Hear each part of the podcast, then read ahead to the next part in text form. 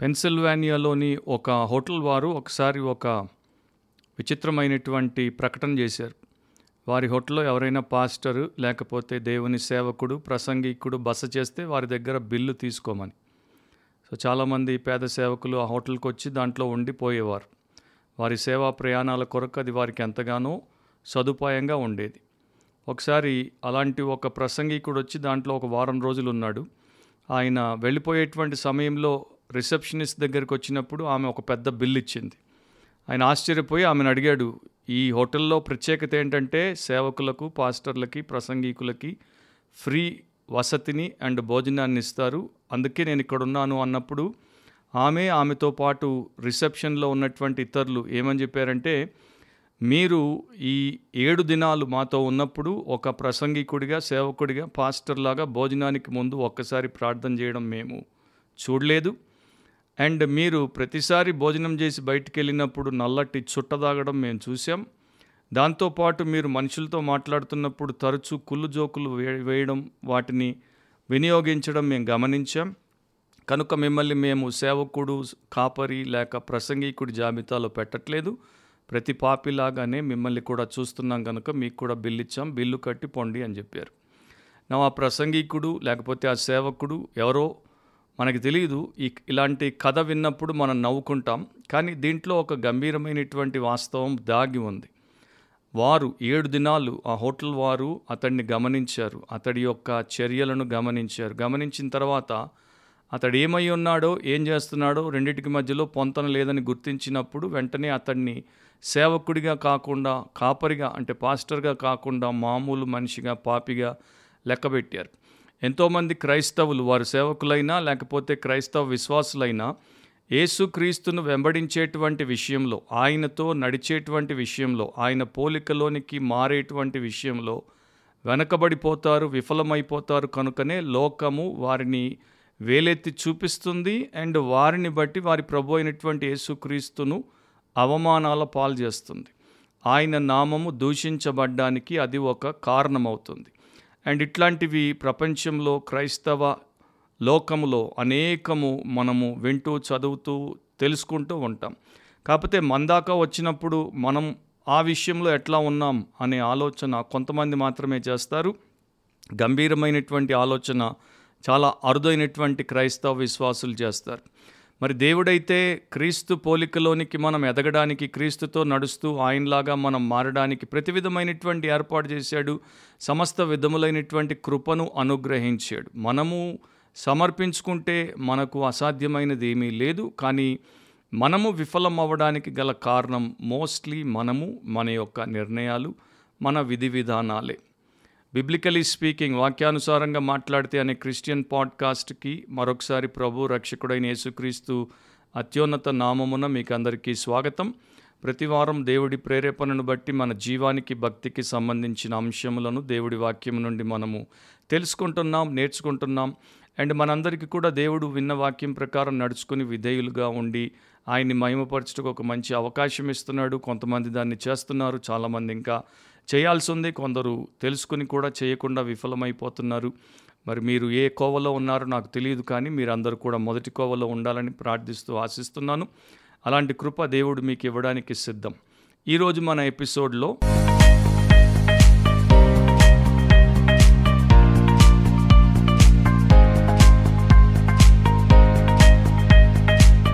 ఆదికాండం మూడవ అధ్యాయం ఎనిమిదవ వచనంలో ఇట్లా రాయబడి ఉంది. చల్లపూటను ఆదామును అతని భార్యయు తోటలో సంచరించుచున్న దేవుడైన యహోవా స్వరము విని దేవుడైన యహోవా ఎదుటికి రాకుండా తోట చెట్ల మధ్యను దాగుకొనగా. నా ఈరోజు మన యొక్క అంశం ఏంటంటే failed to walk with God fail to walk with God దేవునితో నడుచుటలో విఫలమవుట దేవునితో నడుచుటలో విఫలం. అది మన యొక్క అంశం. సో ఇక్కడ ఆదికాండ మూడో అధ్యాయంలో ఏదైనా వనంలో దేవుడు తన పోలికలో తన స్వరూపమందు సృజించినటువంటి మొదటి మానవులు మనకు కనబడతారు. వారిద్దరూ పాపంలో పడిన తర్వాత మొదటిసారి మరలా దేవుడు వారిని ఎదుర్కోబోతున్నటువంటి సందర్భం అది. ఏదైనా వనంలో మరి చల్లపూట దేవుడు సంచరిస్తున్నప్పుడు ఆయన స్వరాన్ని వినగానే భార్యాభర్తలైనటువంటి ఆదాం అవ్వలు ఆయన ఎదుటికి రాకుండా గతంలో ఆయనతో వారిద్దరూ అన్యోన్య సహవాసంలో నడిచినట్లు ప్రస్తుతం ఆయనతో నడవడానికి వారికి ధైర్యము చాలక భయపడిపోయి తోట చెట్ల వెనుకాల దాక్కున్నారు.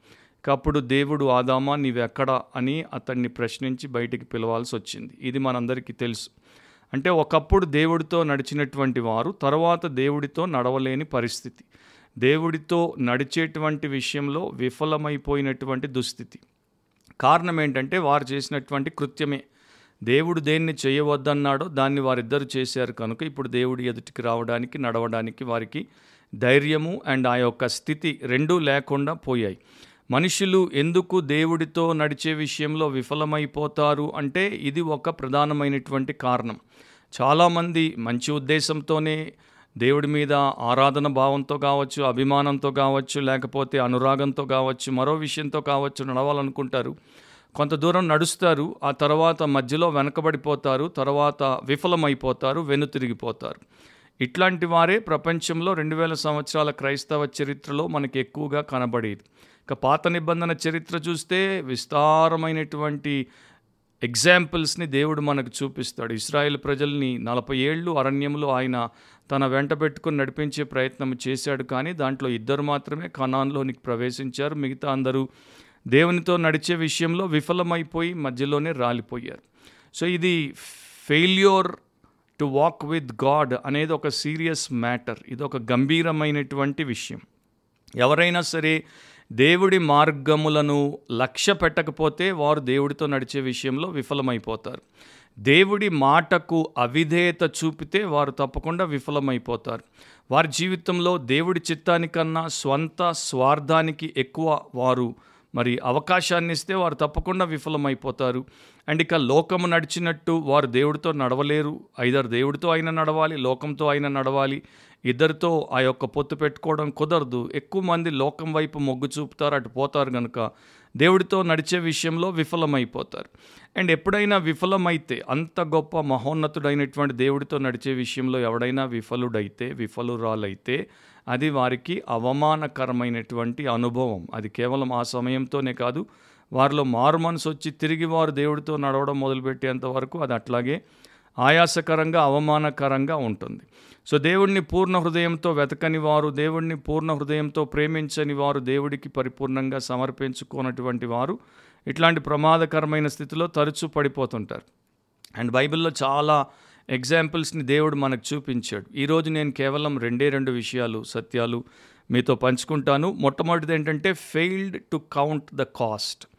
లెక్కను వారు చూచుకోవడం విషయంలో విఫలమైపోవడం చేత దేవుడిని వెంబడించి ఆయనతో నడిచేటువంటి విషయంలో విఫలమైపోతారు. లూకాసు వార్త పద్నాలుగో అధ్యాయం ఇరవై ఎనిమిదో వచనం నుండి ముప్పై మూడో వచనం వరకు యేసుక్రీస్తు ప్రభు మరొక గంభీరమైనటువంటి సత్యమును గురించి బోధించారు. మీలో ఎవడైనను ఒక గోపురము కట్టింపగోరిన ఎడల దానిని కొనసాగించుటకు కావలసినది తన యొద్ద ఉన్నదో లేదో అని కూర్చుండి తగులబడి మొదట లెక్క చూచుకొనడా. చూచుకొనని ఎడల అతడు దాని పునాది వేసి ఒకవేళ దానిని కొనసాగింపలేకపోయినందున చూచు వారందరూ ఈ మనుష్యుడు కట్ట మొదలుపెట్టెను గాని కొనసాగింపలేకపోయినని అతని చూచి ఎగతాళి చేయ సాగుదురు. మరియు ఏ రాజైనను మరి ఒక రాజుతో యుద్ధము చేయబోనప్పుడు తన మీదికి ఇరువది వేల మందితో వచ్చి వానిని పదివేల మందితో ఎదిరింప శక్తి తనకు కలదో లేదో అని కూర్చుండి మొదట ఆలోచింపడా. శక్తి లేని ఎడల అతడింకను దూరముగా ఉన్నప్పుడే రాయబారం పంపి సమాధానము చేసుకున్న చూచును కదా ఆ ప్రకారమే మీలో తనకు కలిగినదంతయు విడిచిపెట్టని వాడు నా శిష్యుడు కానేరడు. అవి లూక పద్నాలుగో అధ్యాయంలో ఈ గంభీరమైనటువంటి మాటలు చాలాసార్లు విశ్వాసులు చదివి మర్చిపోతారు. అట్లా కాకుండా ఈసారి మీరు ఇవి గంభీరమైనటువంటి మాటలు అండ్ యేసును వెంబడించేటువంటి ప్రతి ఒక్కరూ కూర్చుని ఆలోచించాల్సినటువంటి మాటలు ఎందుకంటే వారు యేసును వెంబడించాలో వెంబడించకూడదో వెంబడించలేరో అనేటువంటి విషయాన్ని బహిర్గతం చేసేటువంటి మాటలు కనుక ధ్యానపూర్వకంగా ప్రతి పదమును దాని వెనక ఉన్నటువంటి ఆయన యొక్క భావమును గ్రహించే ప్రయత్నము చేయండి. దాంట్లో రెండు మనకి స్పష్టంగా కనబడతాయి. ఒకటి డిమాండింగ్ అంటే చాలా మరి ఆంక్షాపూరితమైనటువంటిదిగా ఆయన యొక్క డిమాండ్లు ఆ యొక్క మాటల్లో మనకు కనబడతాయి.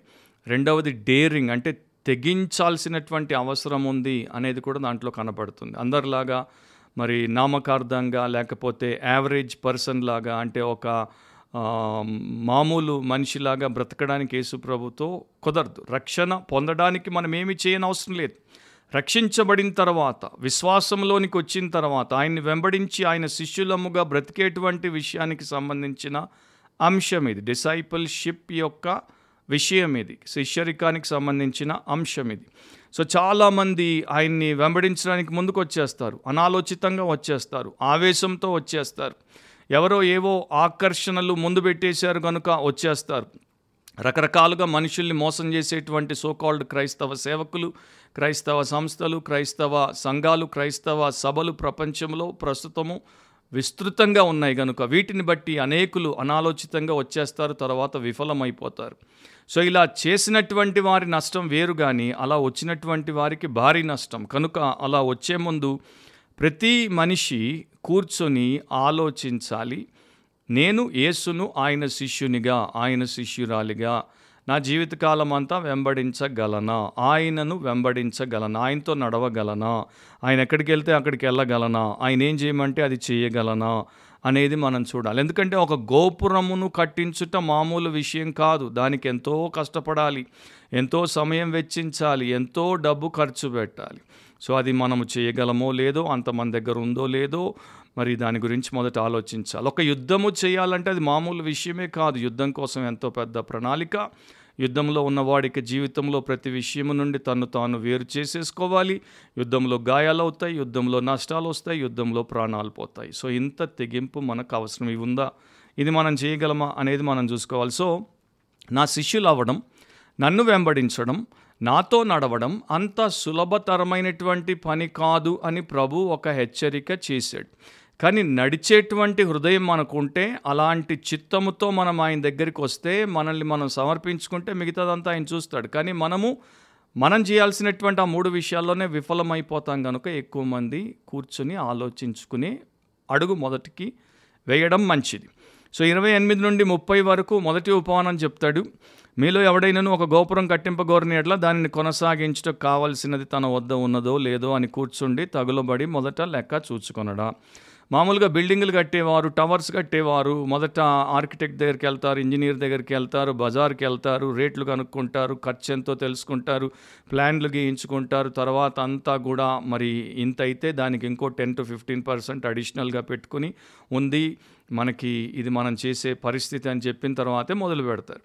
అలా చూసుకోకుండా ఎవడు మొదలు పెట్టడు సో ఇల్లు కట్టడానికి ఎన్ని చూసుకున్నాకే డబ్బు ఉంది అన్నీ ఉన్నాయి నేను చేయగలను అన్నాకే మొదలు పెడుతున్నప్పుడు జీవితాన్ని యేసుకు అప్పగించి ఆయన శిష్యునిగా శిష్యురాలిగా ఆయనతో ఇక మిగతా జీవితం అంతా నేను నడుస్తానని చెప్పేటువంటి వారు అనాలోచితంగా వస్తే అట్లా ఆయన నన్ను ఏమి కోరుతాడు నా దగ్గర ఏమి ఆశిస్తున్నాడు ఏం ఆజ్ఞాపిస్తాడు ఏం ఆంక్షలు పెడతాడు అనేది ఒక్కసారి కూడా బైబిల్ తిప్పి చదివి తెలుసుకోకుండా నేను బాప్తిస్మం పొందుతావా? అని అడిగితే నువ్వు సై అనేస్తే ఎట్లా? నేను నిన్ను ముంచేస్తే తర్వాత నీవు ఆయన చెప్పినట్టు జీవించకపోతే నీవు నిండా మునిగినట్టే. అండ్ ఈ రోజున జరిగేది కూడా అదే. అండ్ తర్వాత ఏమంటాడు? చూచుకొనని ఎడల. అట్లా చూసుకోకుండా వచ్చేసినోడు ఏం చేస్తాడంటే పునాది అయితే వేస్తాడు కానీ దాన్ని కొనసాగించలేడు. కింద పునాది వేసేసాడు పైన కట్టడు వచ్చే పోయే ప్రతి ఒక్కడు చూస్తాడు వీడు పునాది వేశాడు ఇక ఆగిపోయాడు వీడు వేస్ట్ వీడు ఫెయిల్ అయిపోయాడు అని అతడిని ప్రతి ఒక్కరూ చూచి ఎగతాళి చేయసాగుదురు. సో అందుకని ఈ రోజున ఎంతోమంది దేవుడితో నడుస్తామని వచ్చి వెనక్కి వెళ్ళిపోయినటువంటి వారు విఫలమైపోయినటువంటి వారు వ్యర్థమైపోయినటువంటి వారిని చూస్తే మరి దేవుడితో నడిచేటువంటి వారు తప్పకుండా ఎగతాళి చేస్తారు. లోకం కూడా ఎగతాళి చేస్తుంది. ఇంగ్లీష్లో ఒక సామెత ఉంది లుక్ బిఫోర్ యూ లీప్ అని. పైనుండి కిందికి దూకే ముందు అసలు కింద ఏముందో ఎంత లోతో ఒక్కసారి చూసుకో అని. చూసుకోకుండా ఎవడు దూకడు? నేను దూకేన్ని అడుగులేనా? మూడు అడుగుల? ఐదు అడుగుల? అని చూసుకుంటేనే దూకుతాడు. ఒకవేళ అది రెండు వేల అడుగులు అనుకోండి ఎవడు దూకడు? దూకితే చచ్చిపోతాడు. సో అట్లాగే యేసుప్రభు ఒక భక్తుడు కేయిడ్ అనేటువంటి భక్తుడు ఏమంటాడంటే ఇక్కడ ఆయన స్పెక్టేటర్స్ని పిలవట్లేదు ప్రేక్షకులను పిలవట్లేదు. ఈ ఈస్ కాలింగ్ రిక్రూట్స్ అంటే ఆయన తనలో పని చేయడానికి సైనికులను సేవకులను భర్తీ చేయడానికి వారిని రిక్రూట్ పనికి పెట్టుకోవడానికి పిలుస్తున్నాడు. సో ప్రేక్షకుడు ఏ బాధ్యత లేకుండా అలా కాసేపు కూర్చొని చూసిపోతాడు. పని చేసేవాడు దాంట్లో పూర్తిగా భర్తీ అయి బాధ్యత వహించి చివరిదాకా భారాన్ని మోస్తాడు. ఆ వ్యత్యాసాన్ని తెలుసుకోకపోతే నేను కాసేపు ఏసుతో నడుస్తాను అని కుతూహలంతో వస్తే మధ్యలోనే కూలిపోతారు. యేసు ప్రభు యొక్క బాధ్యత ఎంతో గొప్పదని కర్తవ్యాన్ని గుర్తించి తమను తాము ఆయనకి అర్పించుకుంటే కమిట్ చేసుకుంటేనే ఆయనతో నడుస్తారు. సో పద్నాలుగు ముప్పైలో అందుకనే ఆయన చాలా చాలా స్పష్టముగా చెప్పాడు ఎగతాళి అయిపోతారు అని. ఎవరైనా సరే లెక్క పెట్టుకోకపోతే. సో ప్రతి మనిషి తన జీవితంలో ఏదైనా సాధించాలంటే దాని కొరకు ఖర్చు భరించుటకు సిద్ధంగా ఉండాలి. ఎవరు కూడా ఊరికే పైకి రారు. చాలా కష్టపడతారు. నాకు ప్రపంచంలో ఒక గ్రేట్ వాయిలినిస్ట్గా గుర్తింపబడినటువంటి జాస్చా హైఫిట్స్ అనే వ్యక్తి జ్ఞాపకం వస్తున్నాడు. ఆయన డెబ్బై ఐదు సంవత్సరాల వయసులో ఒక లక్ష రెండు వేల గంటల సేపు ప్రాక్టీస్ చేసి ఆ స్థాయికి వచ్చాడు. జస్ట్ ఇమాజిన్ చేయండి ఒక లక్ష రెండు వేల గంటలు ప్రాక్టీస్ చేస్తే కానీ అంత ప్రముఖ వాయిలినిస్ట్ ఆయన అవ్వలేకపోయాడు. లియనార్డో డావించి అనేటువంటి ఇంకొక ప్రపంచ ప్రముఖ కళాకారుడు చాలా అద్భుతముగా పర్ఫెక్ట్ స్కెచెస్ వేస్తాడు. అట్లా వేయడానికి ఎంతో సాధన చేశాడు కృషి చేశాడు. ఒకసారి ఒక చేతిని గీయడానికి ఆ చెయ్యిని పర్ఫెక్ట్గా గీయడానికి వెయ్యి సార్లు వెయ్యి చేతులను ఆయన గీసిన తర్వాత ఇది పర్ఫెక్షన్లోనికి తీసుకుని వచ్చాడు. అంత సాధన వారు ఈరోజు ఉండి రేపు పోయేటువంటి కళలకి లేకపోతే ఇతర విషయానికి ఇస్తే ఇక యేసుతో నిత్యత్వంలో ఉండేటువంటి మనం ఇక్కడ ఆయనతో నడిచే ఈ అద్భుత భాగ్యంలో అసలు మనం ఏమీ చేయడానికి ముందుకే రాము అని అంటే అది చాలా విషాదకరమైన విషయం. సో దేవుడితో నడవాలి అంటే మనల్ని మనం ఉపేక్షించుకోవాలి విసర్జించాలి. ముప్పై ఒకటి నుండి ముప్పై రెండు వరకు మీరు గమనిస్తే రెండో ఉపమానం చెప్తాడు. మరియు ఏ రాజైనను మరి ఒక రాజుతో యుద్ధము చేయబోనప్పుడు తన మీదికి ఇరవై వేల మందితో వచ్చి వారిని పదివేల మందితో ఎదిరింప శక్తి తనకు కలదో లేదో అని కూర్చుండి మొదట ఆలోచింపడా. శక్తి లేని ఎడల అతడు ఇంకను దూరముగా ఉన్నప్పుడే రాయబారం పంపి సమాధానము చేసుకున్న చూచును కదా. సో ఇది యుద్ధము. ఆయనేమో ఇరవై వేల మందితో వస్తున్నాడు. నా దగ్గర పదివేలు కూడా లేరు. అటు అట్లాంటప్పుడు నేను యుద్ధం చేయగలనా? చేయలేకపోతే ముందే రాయబారం పంపి సమాధానం చేసుకోవాలి. చేయగలిగితే ఇంకా సైనికులను పోగు చేసుకుని ఆయుధాలను తెచ్చుకొని ఆ తర్వాతే నేను యుద్ధము చేస్తాను. సో ఈ రెండు ఉపమానాల్లో ఒక వ్యత్యాసం ఉంది. రెండు ఒకే పాయింట్ని మనకి చెప్తున్నాయి కానీ ఒక వ్యత్యాసం ఉంది. మొదటిది గోపురము కట్టాలో వద్దో ప్రతి మనిషి నిర్ణయించుకోవచ్చు. కట్టాలనుకుంటే కట్టొచ్చు కట్టొద్దు అనుకుంటే కట్టొద్దు. కానీ ఒకడు మన మీదికి దండెత్తి వస్తుంటే యుద్ధానికి వస్తుంటే యుద్ధము చేయాలో వద్దో అనేది మాత్రం నిర్ణయించుకోలేని పరిస్థితి. తప్పకుండా దాన్ని ఎదుర్కోవాలి. ఐదర్ యుద్ధమైనా చేయాలి లేకపోతే లొంగైనా పోవాలి లేకపోతే రాయబారమైనా పంపి సమాధానాన్నైనా కలుగజేసుకోవాలి. సో ఏఎం హంటర్ అనేటువంటి స్కాలర్ ఏమంటాడంటే మొదటి ఉపమానంలో యేసుప్రభువు నీవు కూర్చొని ఆలోచించుకో నన్ను వెంబడించగలవో లేవో అని చెప్తున్నాడు. రెండవ దాంట్లో యేసుక్రీస్తు ప్రభు ఏమంటున్నాడంటే నీవు కూర్చుని ఆలోచించుకో నన్ను వెంబడించకపోతే నీకు వచ్చేటువంటి నష్టం ఏంటో అంటే ఇక్కడ న్యూట్రల్ గ్రౌండ్ లేదు. మనము ఇష్టం ఉంటే ఆయన వెంబడిద్దాం లేకపోతే మానేద్దాం అన్నది లేదు. మొదట నన్ను వెంబడిస్తావో లేదో నీవు కూర్చొని ఆలోచించుకో అంటున్నాడు. రెండవది నీవు కూర్చొని ఆలోచించుకో నన్ను వెంబడించకపోతే నీకు వచ్చేటువంటి నష్టం ఏంటో బేసికల్లీ ఆయన ఏం చెప్తున్నాడంటే నన్ను వెంబడించడానికి ఆలోచించు అండ్ వెంబడించడానికి అయ్యే వెల చెల్లించడానికి నీవు సిద్ధపడు. అప్పుడు నీకు క్షేమం మేలు అండ్ దేవుడికి మహిమ. సో ఈ రెండు కూడా మనకి చాలా ముఖ్యమైనటువంటి అంశాలు. నాకు తెలిసి చాలామంది క్రైస్తవులు అసలు ఈ ప్యాసేజ్ మీద ఎప్పుడు దృష్టి పెట్టే ఉండరు దాని గురించి ఆలోచించరు. ఇరవై ఏళ్ళు ముప్పై ఏళ్ళు నలభై ఏళ్ళు క్రిస్టియన్గా మేము బతికేసాం మేము యేసు ప్రజలు మన వేసుకున్నారు తర్వాత వారు ఏమైపోతారో నేను చెప్పడం కూడా కష్టం. ముప్పై మూడో వచనంలో అందుకే అంటాడు ఆ ప్రకారమే మీలో తనకు కలిగినదంతయు విడిచిపెట్టని వాడు నా శిష్యుడు కానేరడు. ఇది మూడోసారి. ఆ ఇరవై ఐదో వచనం నుండి ముప్పై మూడో వచనం వరకు మీరు చదువుకుంటే ఇది మూడవసారి నా శిష్యుడు కానేరడు అని ప్రభువు ఆ శిష్యులతో పలకడం. సో చాలా స్పష్టంగా చెప్తున్నాడు మీలో కలిగినదంతా కూడా విడిచిపెట్టని వాడు నాకు శిష్యుడు కాడు.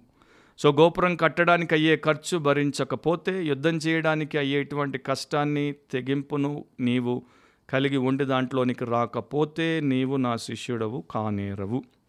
అండ్ సమస్తమును విడిచిపెట్టక అనేటువంటి మాట అది మరి కలిగినదంతయు విడిచిపెట్టని వాడు అని తెలుగులో ఉంది. ఫర్సేకింగ్ ఆల్ రినౌన్సింగ్ ఆల్ అని ఇంగ్లీష్ బైబిల్స్లో ఉంటుంది. దాని అర్థం ఏంటంటే to say good bye to all అందరికీ గుడ్ బై చెప్పేయడం. బిడ్డింగ్ ఫేర్వెల్ టు ఆల్ అందరికీ బై బై టాటా చెప్పేయడం. అండ్ అదేదైనా కావచ్చు. అది నీ సంబంధులు కావచ్చు నీ రక్త సంబంధికులు కుటుంబ సభ్యులు కావచ్చు లేకపోతే నీ యొక్క ఉద్యోగం కావచ్చు నీ యొక్క వ్యాపారం కావచ్చు నీకున్నటువంటి సామాజిక స్థితిగతులు కావచ్చు నీ ఆస్తిపాస్తులు కావచ్చు లేకపోతే నీలో ఉన్నటువంటి పాపపు వ్యసనం కావచ్చు ఆర్ ఇంకొక లోక సంబంధమైనటువంటి ఆకర్షణ కావచ్చు. ఏదైనా దేవుడికి నిన్ను దూరం చేసేది ఆయనతో నీవు అన్యోన్యంగా నడవకుండా అడ్డుపడేది దాన్ని విడిచిపెట్టుట దానికి గుడ్ బై చెప్పుట. ఎలికాట్ తన కామెంటరీలో ఇట్లా రాస్తాడు మరి చేపల వలలు మనం పెట్టుకున్నటువంటి పనివారు మనకున్న గొప్ప ఆస్తిపాస్తులు మన సుఖము మన సంరక్షణ లేకపోతే మనలో ఉన్నటువంటి సులువుగా చిక్కులు పెట్టు పాపాలు మనం అనుకున్నటువంటి నీతి ఇవన్నిటిని కూడా మనం విడిచిపెట్టాలి. ఎందుకంటే ఫర్సేక్ అనేది విడిచిపెట్టుట అనేటువంటి పదము ఆ తర్వాత కాలంలో యేసుప్రభు ఈ మాటలు పలికిన తర్వాత మొదటి క్రైస్తవులు మరి బాప్తిస్మం ఇచ్చేటప్పుడు వారు బాప్తిస్మంలో ఈ మాటలు పలికేవారు. ఏంటవి? నేను సాతానును సాతాను క్రియలను ఇప్పుడు విడిచిపెట్టేస్తున్నాను. ఇప్పటిదాకా సాతాన్తో సంబంధం సాతాన్తో సహవాసం సాతాన్తో స్నేహం సాతాను చిత్తమే నా జీవిత సంకల్పంగా నేను చేసి బతికాను. ఇప్పుడు యేసు శిష్యుడినయ్యాను యేసునే వెంబడిస్తాను. వెనక్కి తిరగను కనుక ఇక సాతానుకి సాతాను విషయాలకు నేను గుడ్ బై చెప్పేస్తున్నాను. ఫేర్వెల్ రినౌన్సింగ్ ఫర్ సేకింగ్ అంత గంభీరమైనటువంటి విషయం. కానీ చాలామంది అంత గంభీరంగా దాన్ని తీసుకోరు. అదే పదము ఇంకొక చోట ఇట్లా వాడబడింది. లూకాసు వార్త తొమ్మిది అరవై ఒకటిలో మరి ఒకడు ప్రభువ నీ వెంట వచ్చిదను కానీ నా ఇంటనున్న వారి యొద్ద సెలవు తీసుకుని వచ్చుటకు. అక్కడ సెలవు అనేటువంటి మాట. సెలవు తీసుకుని వచ్చుటకు మొదట నాకు సెలవిమ్మని అడుగుగా. అపోస్తల కార్యములు పద్దెనిమిది పద్దెనిమిదిలో పౌలు ఇంకనూ బహుదినములు అక్కడ ఉండిన తర్వాత సహోదరుల యొద్ద సెలవు పుచ్చుకుని అంటే ఇక వారికి గుడ్ బై చెప్పేసి పోతున్నాడు. మళ్ళీ వారిని కలుస్తాడో లేదో తిరిగి ఎప్పుడైనా వారిని చూస్తాడో లేదో తెలియదు. అట్లా వెళ్ళిపోవడం అన్నమాట. సో ఇది చాలా ఉన్నతమైనటువంటి విషయం అండ్ చాలా గంభీరమైనటువంటి విషయం. అందుకనే యేసు నేను నమ్ముకున్నాను అని కొన్ని పాటలు పాడేసి కొన్ని ప్రార్థనలు చేసి కొన్ని ప్రసంగాలు వినేసి కొంత కానుకేసేసి కొంత సేవ చేసేసి అయిపోయింది అనుకుంటే కాదు. మన సమయం ఇవ్వాలి మన సామర్థ్యం ఇవ్వాలి మన సొమ్ము ఇవ్వాలి మన ఉద్యోగం మన వ్యాపారం మన కుటుంబం మన ఆస్తిపాస్తులు మన సుఖభోగాలు ఏవైనా సరే వాటన్నింటినీ ప్రభు ఎదుట బలిపీఠం మీద పెట్టుటకు ఎప్పుడైతే సిద్ధపడతామో శిష్యునిగా శిష్యురాలిగా ఉండుటకు అడ్డం వచ్చే ప్రతిదాన్ని మనం విడిచిపెట్టుటకు సిద్ధపడతామో అప్పుడే ఆయన్ని వెంబడించగలం. దీన్ని పౌలు బాగా అర్థం చేసుకున్నాడు. అందుకనే ఫిలిప్పీలకు రాసినప్పుడు మూడు ఎనిమిదిలో అంటాడు నిశ్చయముగా నా ప్రభు అయిన యేసుక్రీస్తుని గురించిన అతి శ్రేష్టమైన జ్ఞానము నిమిత్తమై సమస్తమును నష్టముగా ఎంచుకొనుచున్నాను. సో సమస్తము ఆయనకి ఏవేవి లాభకరములైనవో వాటన్నింటిని నష్టముగాను పెంటతో సమానముగా అని తర్వాత అంటాడు. సో సమస్తమును నష్టముగా ఎంచుకున్నాడు. సెయింట్ ఫ్రాన్సిస్ డి సేల్స్ అనే ఒక మరి క్రైస్తవ విశ్వాసి సేవకుడు ఆయన ఏమంటాడంటే మనం ఎట్లా బ్రతకాలంటే మన ఆత్మ పరలోకములో ఉంది అండ్ మన దేహము భూలోకములో సమాధిలో కుళ్ళిపోతుందంటూ బ్రతకాలి. అంటే మనం ఈ లోకానికి ఏమై ఉన్నామంటే చచ్చిపోయాం దేహము సమాధిలో కుళ్ళిపోతుంది. అలాంటిది లోకానికి ఉపయోగపడదు. మన ఆత్మ ఆల్రెడీ పరలోకంలో ఉంది. అట్లా ఉన్నవారు దేవుడితో నడుస్తారు అని ఆయన అంటాడు.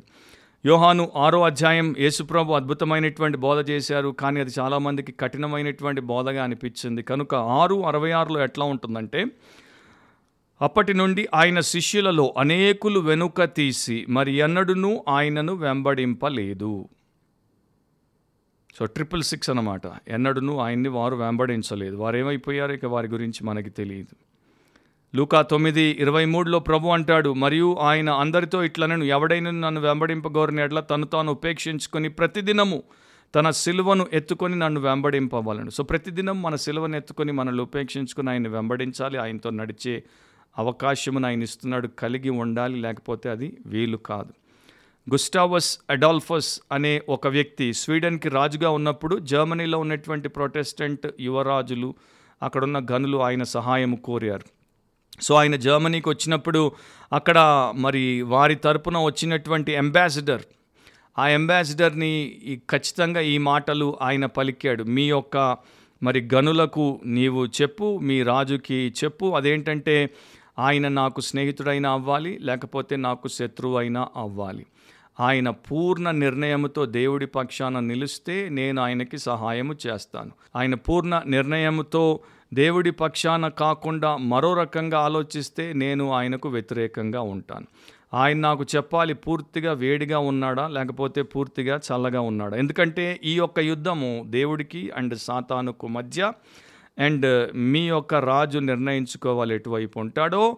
ఒకవేళ సాతాను వైపు అంటే నేను ఆయనకి శత్రువుగా ఉంటాను. ఒకవేళ దేవుడి వైపు అంటే నేను ఆయనకి మిత్రుడిగా ఉంటాను. ఈ రెండే ఉన్నాయి. మధ్యలో న్యూట్రల్ గ్రౌండ్ లేదు. అంటే తటస్థ స్థితి మధ్యస్థ స్థితి లేదు అని చెప్పమని పంపాడు. సో ప్రభు కూడా అదే అంటున్నాడు నీ పూర్ణ హృదయంతో నీ పరిపూర్ణమైనటువంటి విధేయతతో నీ సొంతమును ఉపేక్షించుకుని సిలువనెత్తుకొని నన్ను వెంబడించుటకు నీవు సిద్ధపడితే నేను నిన్ను నాతో నడవనిస్తాను. నీవు నాతో నడవగలవు చివరిదాకా నడవగలవు లేకపోతే నడవలేవు. రెండవది జస్ట్ బ్రీఫ్గా చెప్పి ముగిస్తాను. Failed to obey the servants of God దేవుడి సేవకుల మాట దేవుడి తరపున వారు యథార్థంగా నిజమైన దేవుని సేవకులుగా నీ నిత్య మేలు కోరి నీకు వాక్యాన్ని దేవుడు వారిని ఆదేశించి పంపినటువంటి వాక్యాన్ని చెప్పినప్పుడు వారికి నీవు లొంగక వినకపోతే నీకొచ్చే నష్టం. నీవు దేవుడితో నడవలేవు. ఎందుకంటే వారే నిన్ను నడిపించుటకు తర్ఫీదునిచ్చి సిద్ధపరిచి నడిపించేవారు కనుక నీ విఫలమైపోతావు. ఇర్మియా గ్రంథంలో ఏడవ అధ్యాయం ఇరవై ఐదో వచనం నుండి ఇరవై ఎనిమిదో వచనం వరకు మీ పితరులు ఐగుప్తు దేశంలో నుండి బయలుదేరి వచ్చిన దినము మొదలుకొని నేటి వరకు మీరు వెనుక దియుచు వచ్చిన వారే. ఎప్పుడు వెనకదీస్తూనే ఉంటారు మీరు. నేను అనుదినము పెందలకడ లేచి ప్రవక్తలైన నా సేవకులందరినీ మీ వద్దకు పంపుతూ వచ్చి తిని. వారు నా మాట వినకై ఉన్నారు చెవి ఒగ్గకై ఉన్నారు తమ మెడను వంచక మనస్సును కఠినపరుచుకొనుచున్నారు. వారు తమ పితరుల కంటే మరి దుష్టులైరి. నీవు ఈ మాటలన్నీ వారితో చెప్పినను వారు నీ మాటలను అంగీకరింపరు. ఇప్పుడు దేవుడు ఇర్మియాతో చెప్తున్నాడు. నీవు వారిని పిలిచినను వారు నీకు ఉత్తరం ఇయ్యరు కనుక నీవు వారితో ఇలాగ చెప్పుము. వీరు తమ దేవుడైన యహోవా మాట వినని వారు శిక్షకు లోబడనొల్లని వారు.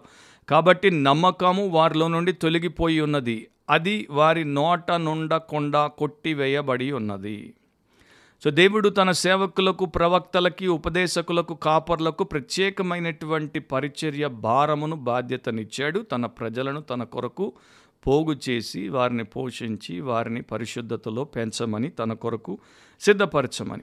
సో వారు దేవుడి వైపు నుండి వస్తున్నారు. దేవుడి కార్యములు చేయడం కోసం వస్తున్నారు. కనుక అలాంటి వారిని మనం గుర్తించి గౌరవించి వారికి లోబడితే మనకు క్షేమం మన దేవుడికి మహిమ. కానీ చాలామంది వారి యొక్క బోధను వారి యొక్క మాటను వినరు. కొంతమంది వింటారు కానీ దానికి ఏమి చేయకుండా దాన్ని పక్కకి త్రోసి పుచ్చుతారు. మరికొంతమంది వింటున్నట్టు కనబడతారు అండ్ కొంత వింటారు. వారికి నచ్చిన దాంట్లో వారు లోబడతారు. మిగతా దాన్ని వారు విడిచిపెడతారు లోబడరు.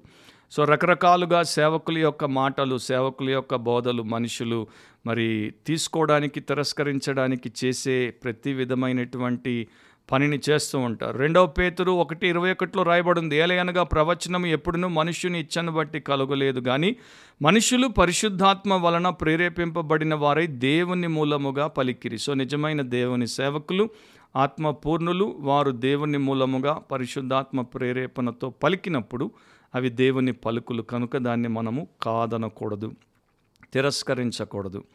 మినిస్టర్స్ అంటే సర్వెంట్స్ ఆఫ్ గాడ్ దేవుడి సేవకులు అలాం క్లాక్ లాంటి వారు. ఉదయం మనం లేవాలనుకుంటే ఈ టైంకి అలాం పెట్టుకుంటాం.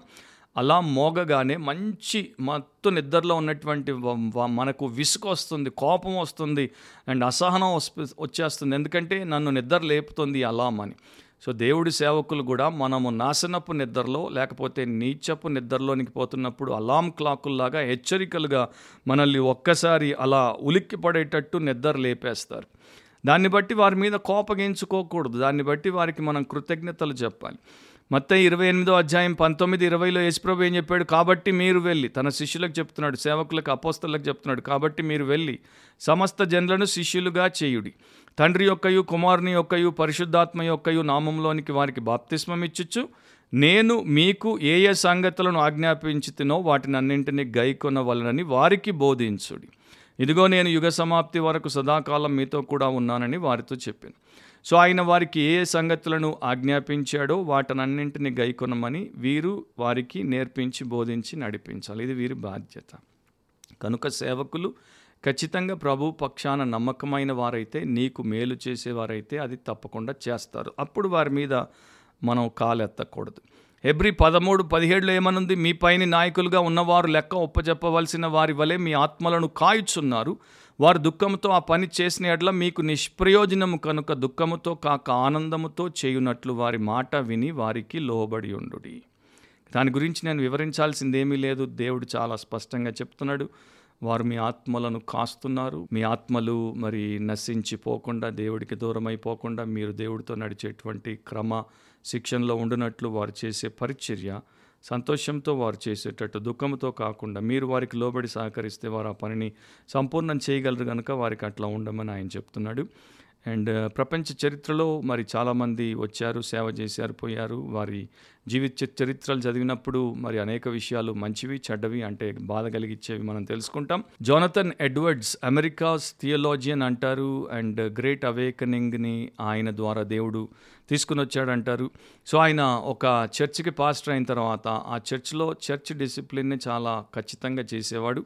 సెవెంటీన్ థర్టీ ఎయిట్లో మొట్టమొదటిసారి ఆయన చర్చ్ డిసిప్లిన్ని మరి ఆయన సంఘంలో చేసినప్పుడు ఆయన దృష్టికి మిసెస్ బ్రిడ్జ్మెన్ అనే ఒక స్త్రీ ఆమె యొక్క జీవితం గురించి తెలుపబడింది. ఆమె తెగ తాగుతూ ఉంటుంది మద్యపాని ఎప్పుడు తాగుతూనే ఉంటుంది. అండ్ అది కమ్యూనిటీలో చర్చ్ వారందరికీ తెలుసు. అండ్ ఆమె మానట్లేదు ఎవరిని లెక్క చేయట్లేదు. So seventeen thirty eight July ఆ నెలలో జానథన్ ఎడ్వర్డ్స్ సంఘానికి ఒక ప్రసంగము చేశాడు. ద్వితీయోపదేశ కాండం ఇరవై తొమ్మిదో అధ్యాయం. పద్దెనిమిదో వచనం నుండి ఇరవై ఒకటో వచనం వరకు. జాగ్రత్తగా వినండి. ఆ జనముల దేవతలను పూజించుటకు మన దేవుడైన యహోవా యొద్ద నుండి తొలుగు హృదయము గల పురుషుడే గాని స్త్రీయే గాని కుటుంబమే గాని గోత్రమే గాని నేడు మీలో ఉండకుండానట్లును మరణకరమైన దుష్కృత్యమునకు అట్టి మూలమైనది మీలో ఉండకుండానట్లును నేడు ఈ నిబంధనను మీతో చేయుచున్నాను. అట్టి పనులను చేయువాడు ఈ శాప వాక్యములను వినునప్పుడు మద్యము చేత దప్పి తీర్చుకొనవలనని నేను నా హృదయ కాఠిన్యమును నడుచుచుండినను నాకు క్షేమము కలుగునని నేను ఆశీర్వాదము నొందెదనని అనుకోనును. అయితే యహోవా వానిని క్షమింపనొలడు అట్టివాడు మీలో నుండిన ఎడల నిశ్చయముగా యహోవా కోపమును ఓర్మియు ఆ మనుష్యుని మీద పొగరాజును. ఈ గ్రంథములో రాయబడిన శాపములన్నీ వానికి తగులును యహోవా అతని పేరు ఆకాశం క్రింద నుండి తుడిచివేయును. ఈ ధర్మశాస్త్ర గ్రంథంలో రాయబడిన నిబంధన శాపములన్నింటిని బట్టి వానికి కీడు కలుగు చేయుటకై యహోవా ఇస్రాయిల గోత్రములన్నింటిలో నుండి వాని వేరు పరచును. సో అంత కఠినమైనటువంటి వాక్యాన్ని ఆయన బోధించి వేషధారణను విడిచిపెట్టు. అంటే నువ్వు మద్యపానిగా ఉంటూ చెడిన సహవాసంతో చెడిన సాక్ష్యంతో సంఘస్థురాలుగా ఉండలేవని చెప్పేసి ఆమెకు ఖచ్చితంగా చెప్పాడు. ఇలా విస్తృతంగా తాగడం దేవుడి దృష్టిలో తప్పు పాపం. నిన్ను నీవు నాశనం చేసుకోవద్దు దేవుని యొక్క ఉగ్రతకు గురి కావద్దని చెప్పాడు. అండ్ ఆ టైంలో ఆ సంఘ సభలో ఆయన ప్రసంగంలోనే ఆమె పేరెత్తి మిసెస్ బ్రిడ్జ్మెన్ నీవు ఎక్కడ కూర్చున్నావో లేచి నిలబడమని ఆమెను నిన్ను నీవు అందరూ చూసేటట్టు చేయమని చెప్పాడు. తర్వాత ఆమెకు చెప్పాడు నీవు ఇప్పటికీ కూడా దేవుడిని క్షమాపణ అడిగితే క్షమిస్తాడు. ఆయన కృప అండ్ సంఘం యొక్క సహాయం ద్వారా నీవు నీ జీవితాన్ని బాగు చేసుకోవచ్చు. అని చెప్పాడు. ఆ తర్వాత ఇంకో మాట అన్నాడు. ఒకవేళ నీవు నా మాట విని దేవుడి సేవకుడిగా ఇది చేయకపోతే మృతులకును సజీవులకును తీర్పు తీర్చు. యేసుక్రీస్తు సంఘానికి శిరస్సైనటువంటి యేసుక్రీస్తు పరిశుద్ధ దూతల సమక్షంలో నీ యొక్క పాపిష్టి అలవాటును లేక వ్యసనాన్ని తప్పక తీర్పు తీర్చి నిన్ను భయంకరమైన శిక్షకు పంపును అని కూడా ఆయన హెచ్చరిక చేశాడు. అండ్ ఈ రోజు నుండి నీవు దాన్ని మానకపోతే దేవుడి మాట వినకపోతే దేవుడు నిన్ను విడిచిపెట్టడు అని కూడా చెప్పాడు. కానీ ఆమె మారలేదు ఆమెలో మార్పు రాలేదు ఆమె దాన్ని లెక్క చేయలేదు. అట్లాగే దినాలు వారాలు గడిచిపోయాయి. ఒక సంవత్సరం అయింది. July twenty second seventeen thirty nine. Jonathan Edwards ఈసారి ఇంకొక ప్రసంగం చేశాడు. The means and ends of excommunication. అంటే సంఘము నుండి ఒక మారు మనసు పొందకుండా పాపమును విడిచిపెట్టకుండా దేవుడిని దేవుడి సేవకులను సంఘాన్ని దాని క్రమాన్ని ఒప్పుకోకుండా తిరస్కరించేటువంటి దుష్టుని దుష్టురాల్ని సంఘము నుండి వెలివేయుట బహిష్కరించుట. ఆ ప్రసంగము చేసి మొట్టమొదటిసారి మరి ఆయన మిస్సెస్ బ్రిడ్జ్మెన్ని ఆ చర్చ్ నుండి అవతలకు వేసేసాడు అంటే ఆమెను వెలివేసేసాడు నవ్వు ఇట్లాంటి పరిస్థితిని ఎవరు తెచ్చుకున్నారంటే ఆ స్త్రీయే తెచ్చుకుంది బాహాటంగా దేవుడి మీద అండ్ దేవుడి సేవకుల మీద వాక్యం మీద సంఘం మీద తిరుగుబాటు చేసి. అలాంటి వారు. మరి అంతకాలం ఆమె సంఘానికి వచ్చి ఆమె ఏమి సాధించిందో అన్నీ వేల గంటలు ఆమె చర్చ్ బెంచ్ మీద కూర్చొని అన్ని ప్రసంగాలు విని ఆమెకు కలిగినటువంటి లాభం ఏంటో ఎంత నష్టపోయిందో ఒకసారి మీరు ఆలోచించండి. సో దేవుడితో నడుచుటలో మనుషులు ఎందుకు విఫలమవుతారంటే ఇవి రెండు కారణాలు. ఇంకా ఎన్నో కారణాలు ఉన్నాయి వాక్యాన్ని చదువుతున్నప్పుడు మీరు ఆత్మపూర్ణులుగా చదివితే అంటే పరిశుద్ధాత్మ సహాయం కోరి చదివితే తప్పకుండా ఆయన బయలుపరుస్తాడు బోధిస్తాడు.